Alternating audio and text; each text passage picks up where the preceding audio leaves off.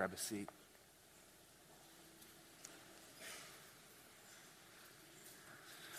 Well, we're going to have a little Christmas in September. You guys ready? Yeah, if Macy's can do it, so can we. Seriously, 2 months ago, I was at Hobby Lobby, and they were clearancing out a bunch of stuff. And I asked, what are you doing this for? And they said, we're making room for Christmas stuff. This was mid-July. That's just sick. Just sick. A little confession about Christmas. Kind of embarrassed to say this. Very kind of non-pastor-like here. But I hated Christmas growing up. Not Santa. I like that dude. This is the embarrassing part. I really didn't understand, and I didn't get, and I really didn't like the Christian Christmas. I didn't get the music that we sang. There was all these lyrics of words that I don't use in everyday life, like stuff like "In Excelsis Deo." I sung that song for probably the first 8 years of my life. It makes Chelsea's Deo. I had no idea what, like it was like a Jamaican, like Deo. No clue. What does it mean? So I found out it's Latin, but to a kid, it really just means lame because you have no idea what you're singing at all. And I've got to be honest. I mean, to a kid, again, remember that I'm saying that, dirty mangers, farm animals, some old dudes that for being wise men had no clue what a good gift for a newborn was. Like, oh, thank you for this myrrh. You're so wise. My kid will love it. But how is that going to compete with a bearded man bounding off a flying sled pulled by magic reindeer with a bag full of presents with your name on it? I mean, honestly, to me as a kid, it didn't compare. There was no comparison at all. So am I telling you to celebrate Santa with your kids or not? Gosh, no. I'm not telling you that at all. I'm just giving a few jokes to get us warmed up, and I want to say that what I missed as a kid, I want us to get today. That the Christmas story, this story that's found in your text, blows Santa Claus out of the water. This story really will change everything for us if we believe it. This story, if you really listen today, I'm sure it's going to be the most beautiful sound that you've ever heard because there's nothing like the God that we serve. The story today is that God became flesh. The God of this universe was willing to come down and become like us in order to save us. So let's look at this truth. Turn to Luke chapter 1. Luke chapter 1. Today we're going to do something that will be a little uncomfortable for some of you guys. I'm sorry about that. We don't do uncomfortable just for uncomfortable's sake. Okay? I know that some of you guys are seated in seats where you can't really see. There's either someone in front of you or there's a pole or something like that. I kind of like that about Crossroads. It's because this isn't a theater. This isn't a show. And so anytime that we get an opportunity to do something that breaks that down, that lets you guys know that you're the church, it's not the person who's up here, we want to take advantage of it. So we're going to break up into groups of 6 or 7. We're going to read this passage together. I know it's going to be uncomfortable for some of you guys. That's not why we're doing it. We're doing it because we are the church, and we want you guys to do this in community. So if you don't feel comfortable reading out loud, just have someone else do it, but get in groups of 6 or 7. You're going to read Luke chapter 1, verses 26 to 38. Luke chapter 1, verses 26 to 38. You guys can go ahead and go. You guys can move chairs. You can do whatever you need. There it is.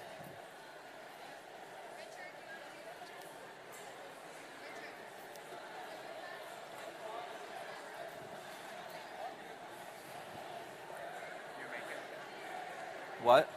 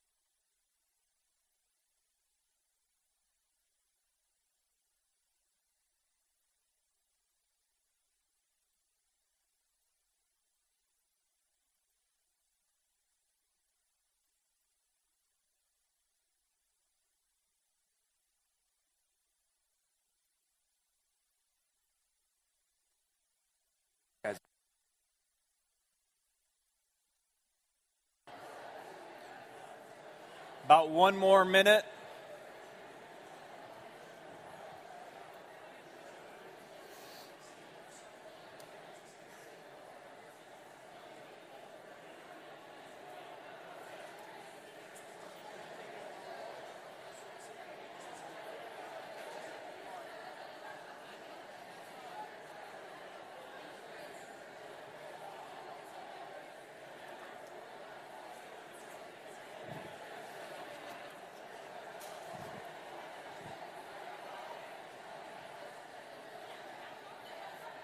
All right, why don't you guys take your seats?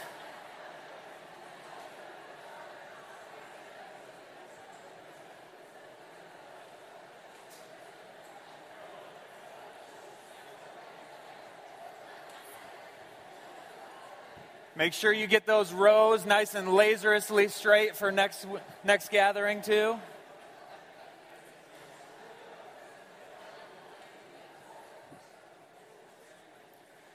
All right, we're going to read verse 26 again. In the 6th month of Elizabeth's pregnancy, God sent the angel Gabriel to Nazareth. Hold up, I want to stop here just for a second. I know a lot of us have read this passage a ton of times before, and we just kind of gloss over it. We just kind of fly right through it.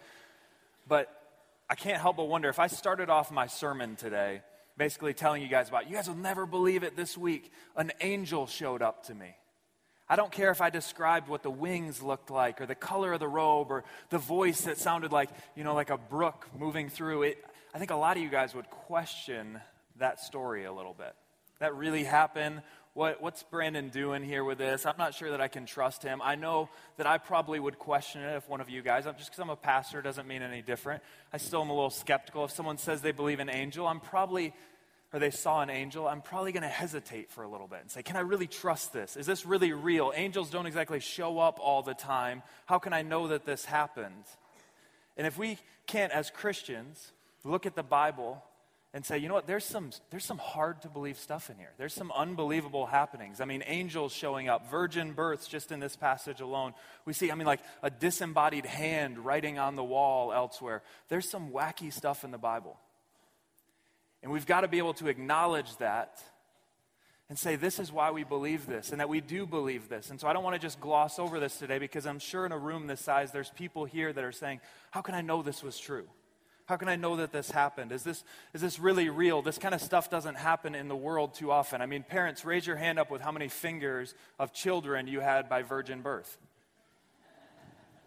Not too many, right? But look at this. This is Mary's experience. Verse 27. To a virgin pledged to be married to a man named Joseph, a descendant of David. The virgin, it's repeated twice, name was Mary. Go down to verse 34. We see it even a third time. How will this be, Mary asked the angel, since I'm a virgin? What do we do with this stuff? What do we do when it seems downright unbelievable? Now, we're going to be stepping into a lot of stuff in Luke's gospel, a lot of miracles, a lot of different things that are out of the ordinary, things that we usually don't experience in everyday life. And so I'm so glad that Rod's preaching, because he can explain all this to you. No, I'm kidding, but we're not going to dive into it fully today, but we're going to look at some of this. If you don't like my answer, hopefully Rod will do better. So let me say at the outset, though, poor Mary, in an effort of people reading this and saying, wow, this is really hard to believe. This is challenging stuff here. Poor Mary, she's had her character just besmirched, and this poor girl's been called kind of a liar and a fornicator, and there's one camp over here that just says, man, the virgin birth couldn't have happened. And then there's another side of the camp that basically is the Catholic Church, and they've taken Mary and they've actually elevated her so highly. They've come up with this doctrine, the Immaculate Conception, which isn't about how Jesus was born. It's actually that Mary was born free from original sin. And that Mary was this perpetual virgin, that all her other children in that were through virgin birth. And I feel like the task that we have today as the church is kind of that as like an art curator. And Dick Lucas, this guy, he's a pastor over there in Europe across the pond, and he preached a sermon before I was even born, but I can't help but remember an example that he gave, just talking about how when we read the Bible, there's a masterpiece underneath. But sometimes it's been painted over so many times. And it's just like when you get a painting and there's this beautiful painting and it begins to, over the centuries, crack and chip and fade. And so people begin to touch it up. And people begin to kind of liven it back up and fix perceived imperfections. And pretty soon the painting looks very different than it did. And today we've got a painting here, a masterpiece, I would argue, that if you do scans and you can see the original, it's far more beautiful than anything that's been painted over it. And I think both of these sides are just centuries worth of paint that we need to kind of clear away and see the real beauty that God has underneath. So, take the Catholic side over here. I really think that the more godlike that we make Mary, the more we minimize the beauty of the incarnation. When I say incarnation today, I want you to know what that means. I don't want you to be like me as a kid, not knowing what the Latin was, and that incarnation means God became flesh. God came down, and he became fully God and fully human, and he walked among us. And the more that we make Mary godlike and make her sinless, we begin to minimize who the true hero in the story is, because it's not Mary. The more that we make Mary godlike and even a perpetual kind of magic virgin, the more we say, you know what, Jesus isn't that unique, because all of his other kids, all of his brothers and sisters were born of a virgin too. And more, it just minimizes the sheer love of a God that would come down and come to a poor peasant girl, a rather unremarkable girl in a rather unremarkable nation. Israel wasn't this, it wasn't Egypt, it wasn't Assyria. Israel was a small nation, and if you've been there, even the land itself is not that remarkable. It's beautiful, but it's not one that a lot of countries would fight over for land alone. In this insignificant seeming town, and we see that God is a God who comes to what seems like the powerless and the insignificant of this world. He comes to the humble. But the true thing, the true beauty here, I really want to argue, is that he would come at all. If I was Jesus, how I probably would have come, though, it would have minimized a lot of this stuff, is I probably would have come down with pyrotechnics, my own entrance music, like a chariot of fire, like my name written across the sky, like announcing that God is here. But we see that that's not God's character in this. He comes with such humility. And I think we miss that if we make Mary too much. But let me back up too. Was Mary a virgin? We talked about that over here. It's real popular today to say that Mary couldn't have been, or Mary wasn't a virgin. People have tried to say that Christianity co-opted this from other religions, that this was just other stories that were floating around during that time, and Christianity said, oh, we like that, we'll take that. But I want to challenge you this week. I tried a little bit. I want to challenge you to find me a story in the Greco-Roman world or anything before that of a virgin birth like this. What you'll find is you'll find stories of God coming down and gods coming down and sleeping with women, but it was more just about their lust. There's no virgin birth, and in this, there's not a hint of sexuality in this passage. So what do we do with this utterly unique, scientifically impossible thing? People come after Isaiah 7. They say, that's not really what's going on here, but Matthew quotes it saying that this is a virgin birth. Matthew and Luke make it very clear, repeated in our passage, that this is a virgin. The Bible clearly teaches, I would argue, that this is a virgin birth situation. And I want to give you one of the best evidences, for me at least, the thing that convinces me a lot, is Jesus' family. His brothers and his sisters, his mother, long after he's dead, still believe that he's the Messiah. Still believe that he's Christ, even in the face of persecution, when it wasn't popular to do so, even when it cost them a lot, they continue to believe that this happened. In fact, in the first century, there's almost no evidence, there is no evidence that I could find, of any kind of schisms over the virgin birth. It didn't happen in the early church. You say, oh, well, they're just like rudimentary fishermen and all that stuff. They didn't really believe in logic like we do now. No way. The Greco-Roman world was built on logic. They thought through stuff every bit as much as we do today. And if you think, oh, well, back then they weren't as scientific. They didn't have x-rays, ultrasounds, the History Channel. That's wrong, too, because I'm pretty sure that they knew where babies came from. I'm not thinking that they're confused with what the necessary components are to this. And yet they believe it. And now, why is it even important that we believe in the virgin birth? Well, if the Bible's wrong about this, then what else is it wrong about? In fact, there's one famous quote. I guess it's really not that famous. I can't even remember who said it.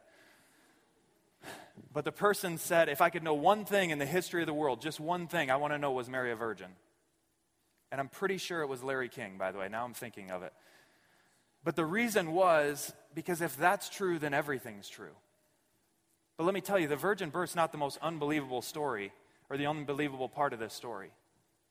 It's not amazing that God came into the world through virgin flesh. What's amazing is that God came into the world at all. That's the part that we need to focus on. But let me step into the other one real quick, too. The other part that I don't want people to get hung up on. What about these angels? Did they really show up? Look at it, verse 26 again. In the sixth month of Elizabeth's pregnancy, God sent the angel Gabriel to Nazareth, a town in Galilee, to a virgin pledged to be married to a man named Joseph, a descendant of David. The virgin's name was Mary. The angel went to her and said, "Greetings, you who are highly favored. The Lord is with you." Mary was greatly troubled at these words and wondered what kind of greeting this was. I want you to realize, angels showing up is not commonplace even in biblical times. Okay? Look at the reactions of Mary and Zechariah last week. They let you know this is not like the norm. They just expected to wake up, eat their cereal, and like, oh yeah, then an angel shows up, and then I go about my day. Mary's like freaked out. The angel has to say, don't be afraid here. Zechariah, the same thing. Zechariah's like, well, I need a sign to kind of prove this thing. And so he's deaf and he's mute as a result. And that word Mary uses there, pondered, is a very key word. It's thinking through very diligently. This is 400 years of silence before this point. This is not commonplace. I don't think there's anything in Mary's worldview that says an angel's going to show up and talk to me. Luke, if you look at too, even as a little bit of evidence for this thing, Luke goes through there and he diligently, if you look at Luke 1, verses 1 through 4, Luke's a scientist, and he goes around and he investigates all this stuff so that this dude Theophilus, could know for certain the things that he heard. And I can just imagine him going around fact-checking these stories, like showing up at the town where Zechariah saw this angel and being like, okay, guys, what happened here? And then being like, yeah, it was weird. This guy came out of the temple. He was like white. He looked like he'd seen a ghost. He couldn't talk anymore. He was deaf. And then like all of a sudden he starts writing down his name is John, and boom, he starts like worshiping, and like it goes all Wizard of Oz. He just breaks into song in the middle of like a sentence, and it's crazy.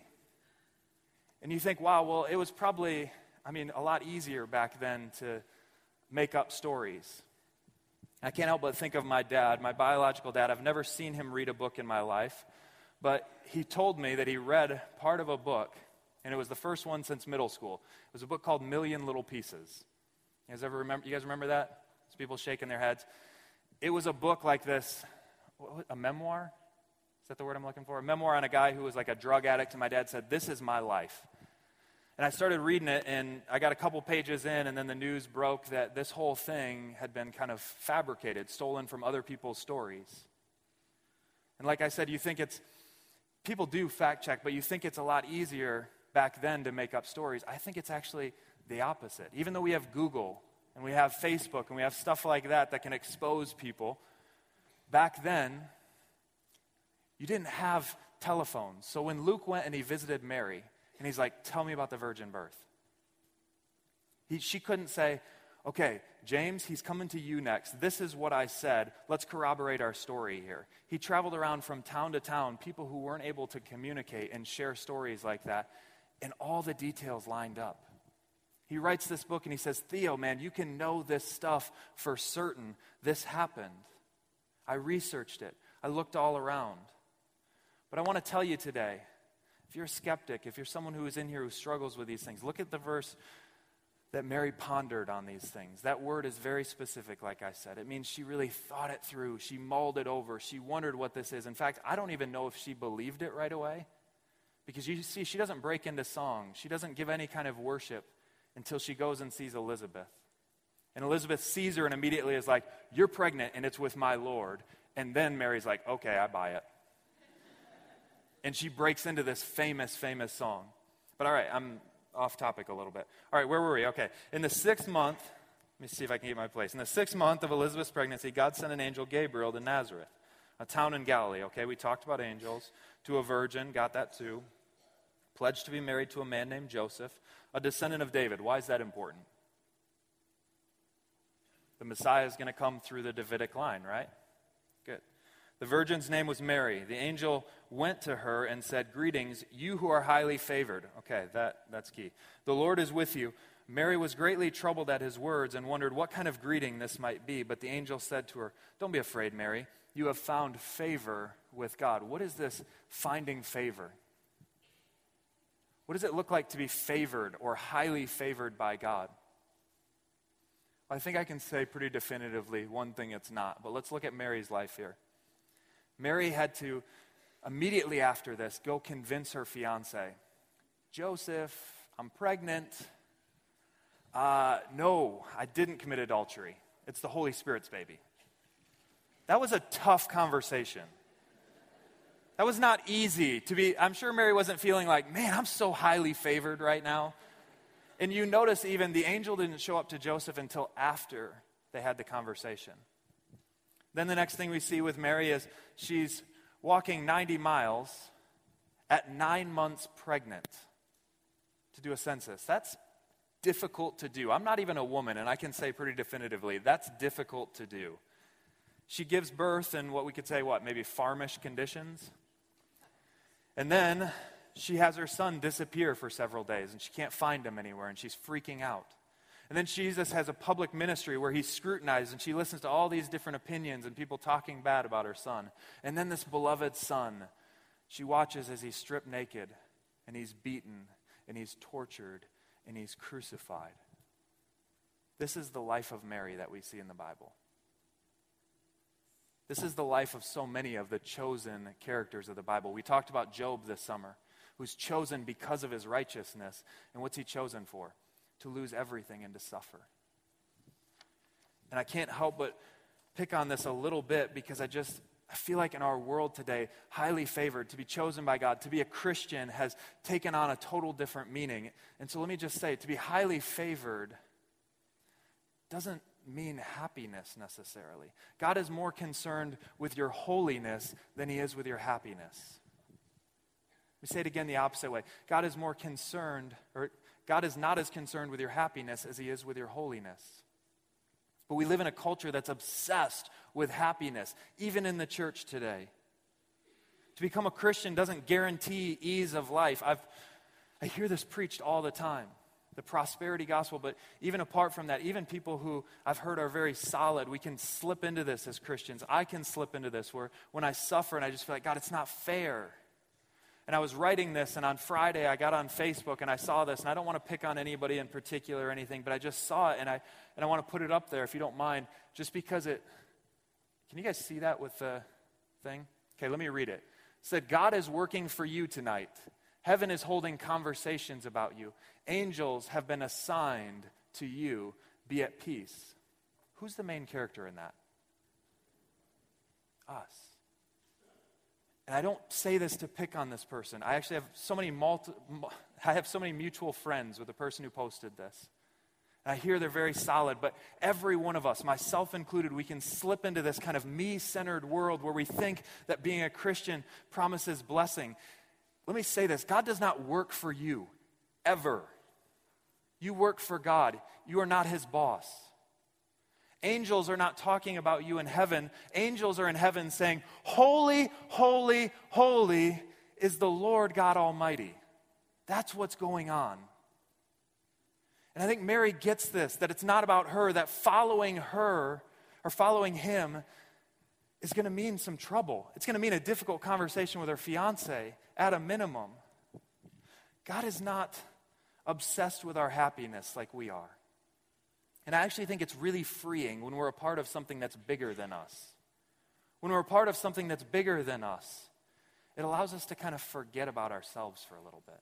Something that's going to go on long after we're gone. We don't have to work so hard to make sure that we're recognized, that we're significant, that we're important, that we're getting the value and the praise that we think is due to ourselves. So let me just say today, we got to be on guard against this. Got to be on guard about making too much of ourselves or making happiness the obsession of our lives. I hear this all the time. So many marriages right now are ending because people are claiming, well, God wants me to be happy, and I'm not happy in this. No, God wants you to be married. God wants you to sacrifice yourself for your spouse. God wants you to love your spouse as Christ loves the church, to stop worrying about your happiness and start worrying about him and your spouse. I see the same thing with callings, people that are just rejecting the things that God has for them because it's too hard. I could make a lot more money doing this. I could be a lot happier if I did that. I see relationships, singles, relationships that are ending. Or that aren't ending. Let me actually rephrase that. Relationships that should end, that you know that you need to get out of. But I hear people claiming stuff like, it's just too hard, and I really think God wouldn't ask me to do something this difficult. He wants me to be happy. And even though I know this relationship's wrong, it makes me happy. God is less concerned with your happiness than with your holiness. Does that mean he's cruel? No. Look at this passage. He comes down and he dies for us. He loves us. He's crazy about us. He just loves us enough to realize that our happiness isn't always the best thing for us. And I think we confuse blessing with coddling today. I know I do. Read the Beatitudes of what a blessed life looks like. Matthew 5, 1 through 12. A little spoiler. The last one ends with, blessed are you when you're persecuted. There's a book coming out. I probably shouldn't know this. I definitely probably shouldn't say it publicly, but I'm going to assume that Zondervan will forgive me for the free publicity. There's a book coming out, and the main idea is highly favored does not mean highly pampered. Is that Dave? I love you, dude. Come on. So, let me say this too, though. Mary is blessed. And in the evangelical church, we've diminished her and we've made her a little too small. I think we've rebelled against the Catholic Church. Mary shares DNA with the living God in this point. When she looks at Jesus, I think she thinks, oh, he's got my nose. Look at that awkward waddle when he's learning how to walk. I did that too. I read a study this week that blew me away. It was just a science, like a biology article. And it talked about how during the birth process, there's the placenta that nutrients and gases and waste travel between the mother and the baby, but that cells are actually exchanged. And that if you take a woman who's passed away and you check out her body and all that stuff, you'll actually find the cells of all of her kids living in her liver, kidneys, heart, even the brain. And this kind of blew me away. One, because women, you just are the crown jewel of creation. I'm convinced of it. Your bodies are amazing what you can do. Men, don't feel too left out, though. You have little pieces of your mother living inside of you. You take her wherever you go, your mom is there, too. And some of you bring way too much of her, all right? Leave and cleave, dude. But because I was studying Mary at this time, don't nudge your husbands, please, all that stuff. I see, like, people looking at specific people in this room. I was studying Mary, though, reading this, and I couldn't help but think about this. Mary had Jesus' cells, if this study's accurate, inside of her. And I'm not saying anything, like, overly mystical about that. I'm just saying that's cool. Mary certainly is blessed. She was called to carry in her womb the God of this universe. And God was willing to so humble himself that he was willing to swap cells with a poor peasant girl. That's the God that we serve. This also helps point out a key thing that I think is just important. It's not a big part of this passage, but it is a big part of our Bibles, and we get it wrong. The Bible's not sexist. Can I just say that?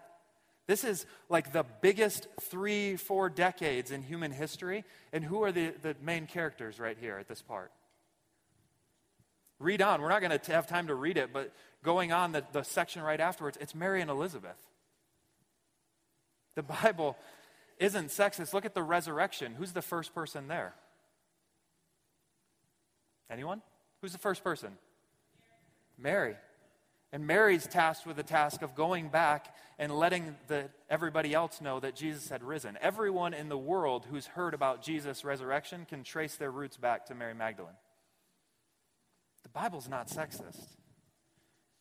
In fact, to put this, I think some of you guys, I'm looking at your faces, you need a little more convincing on this. The first century, this isn't today's day and age where you're like, oh yeah, big deal. This is the first century when women couldn't testify in court.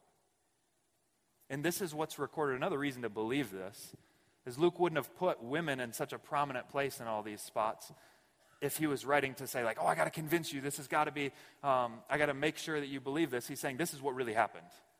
You can be certain of it. This is what really happened, even when it's slightly on the embarrassing side or whatever. In the first century, I'm told, I didn't live back then, but Jews would oftentimes, or at least sometimes, pray, God, thank you that I'm not born a Gentile or a woman. The Bible is revolutionary. There's no other book or ancient religion that elevates women the way that the Bible does. So ladies, let me just say that. Be encouraged. The Bible's not sexist. If you think it is, read it again. All right, back to our passage. So if you tuned out, there's a great place to tune back in right here. Verse 32, great and will be called Son of the Most High. The Lord God will give him, this is he'll be called great and will be called the Son of the Most High. The Lord God will give him the throne of his father David, and he will reign over Jacob's descendants forever. His kingdom will never end. Amazing. This is about Jesus here. But I want you guys to know this is the fulfillment of the promise. This is the fulfillment of the entire Bible here coming out with this baby being born. If God fulfills this one, he'll fulfill all of his other promises. Rod talked about the waiting last week. How God promised in thousands of years, Israel has been waiting for a Savior. There's this theme of silence all throughout Scripture. God, are you going to show up? Are you really coming? Do you really remember your promises? God, do you remember us? And the question we maybe ask today is, God, do you remember us? God, where are you? Where are you, God? This is the answer to that question, the definitive answer. Where are you, God? This is where God answers it once and for all. I want to give you guys a little context as we look at that. Typically, a preacher will give the context at the beginning. Hey, Jeremy Olson's here. Sorry, this guy lives in Pennsylvania, and I just was excited to see him. It's not a show, right?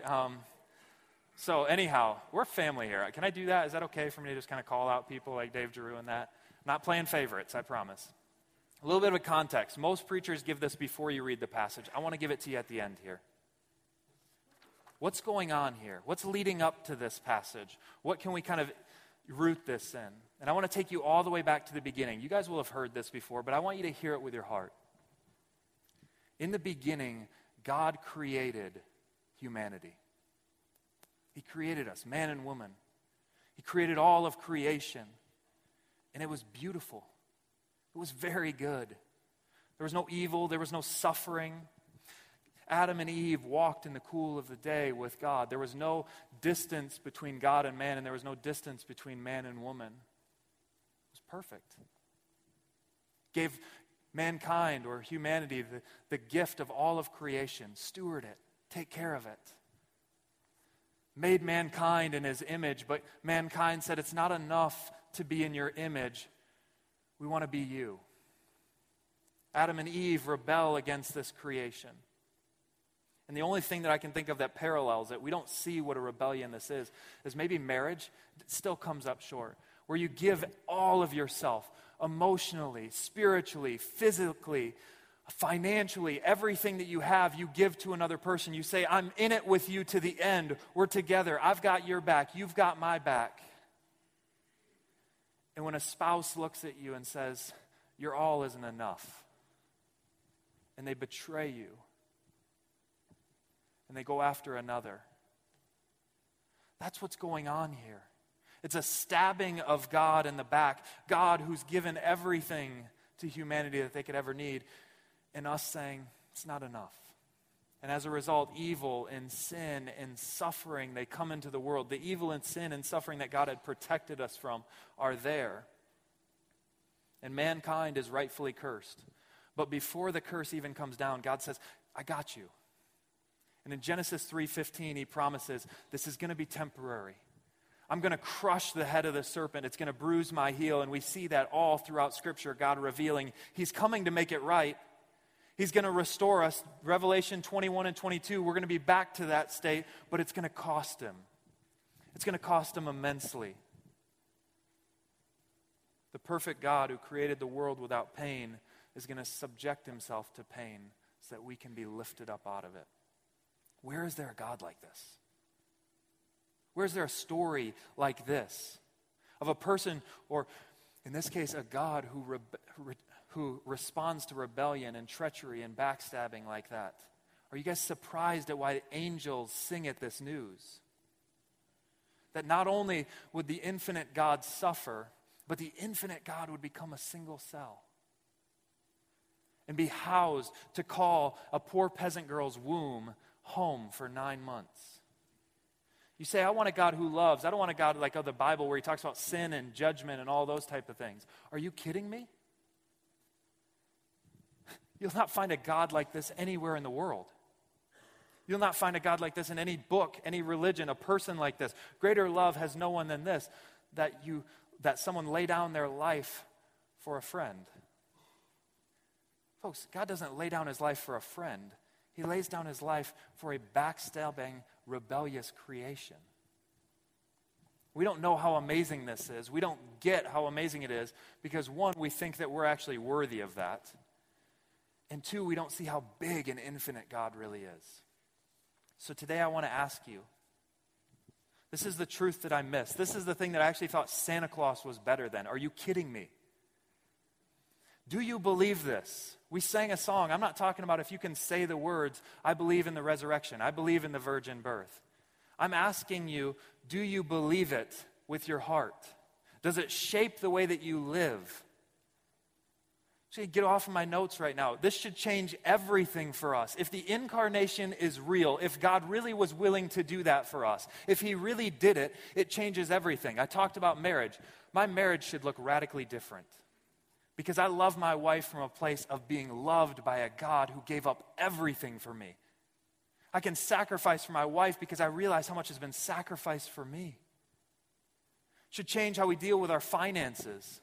Because no longer do we need to spend on making ourselves look better than or look special or make ourselves more significant or valuable through what we look like or what we spend our money on or what our house looks like or any of those type of things. Because we know that our value and our significance comes from God coming down and saving us and adopting us into his family and his kingdom. It should change how we deal with failure. I read something on Facebook this week. It was from Lolo Jones, Olympic hurdler. She came up short 3 times in the Olympics, heartbreakingly so. She got on Dancing with the Stars and she blew it.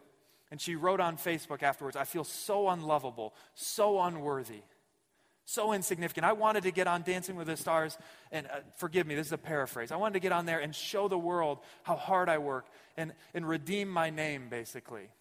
And she talked about finding all of her value in her performance. And she's a Christian. She kind of rebuked herself at the end. The incarnation speaks to how we deal with failure. Because it's not about us.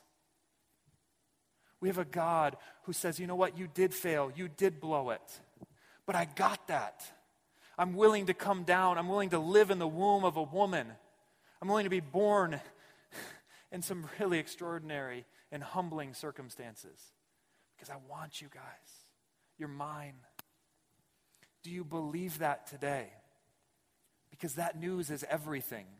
That news changes everything for us. Let's pray.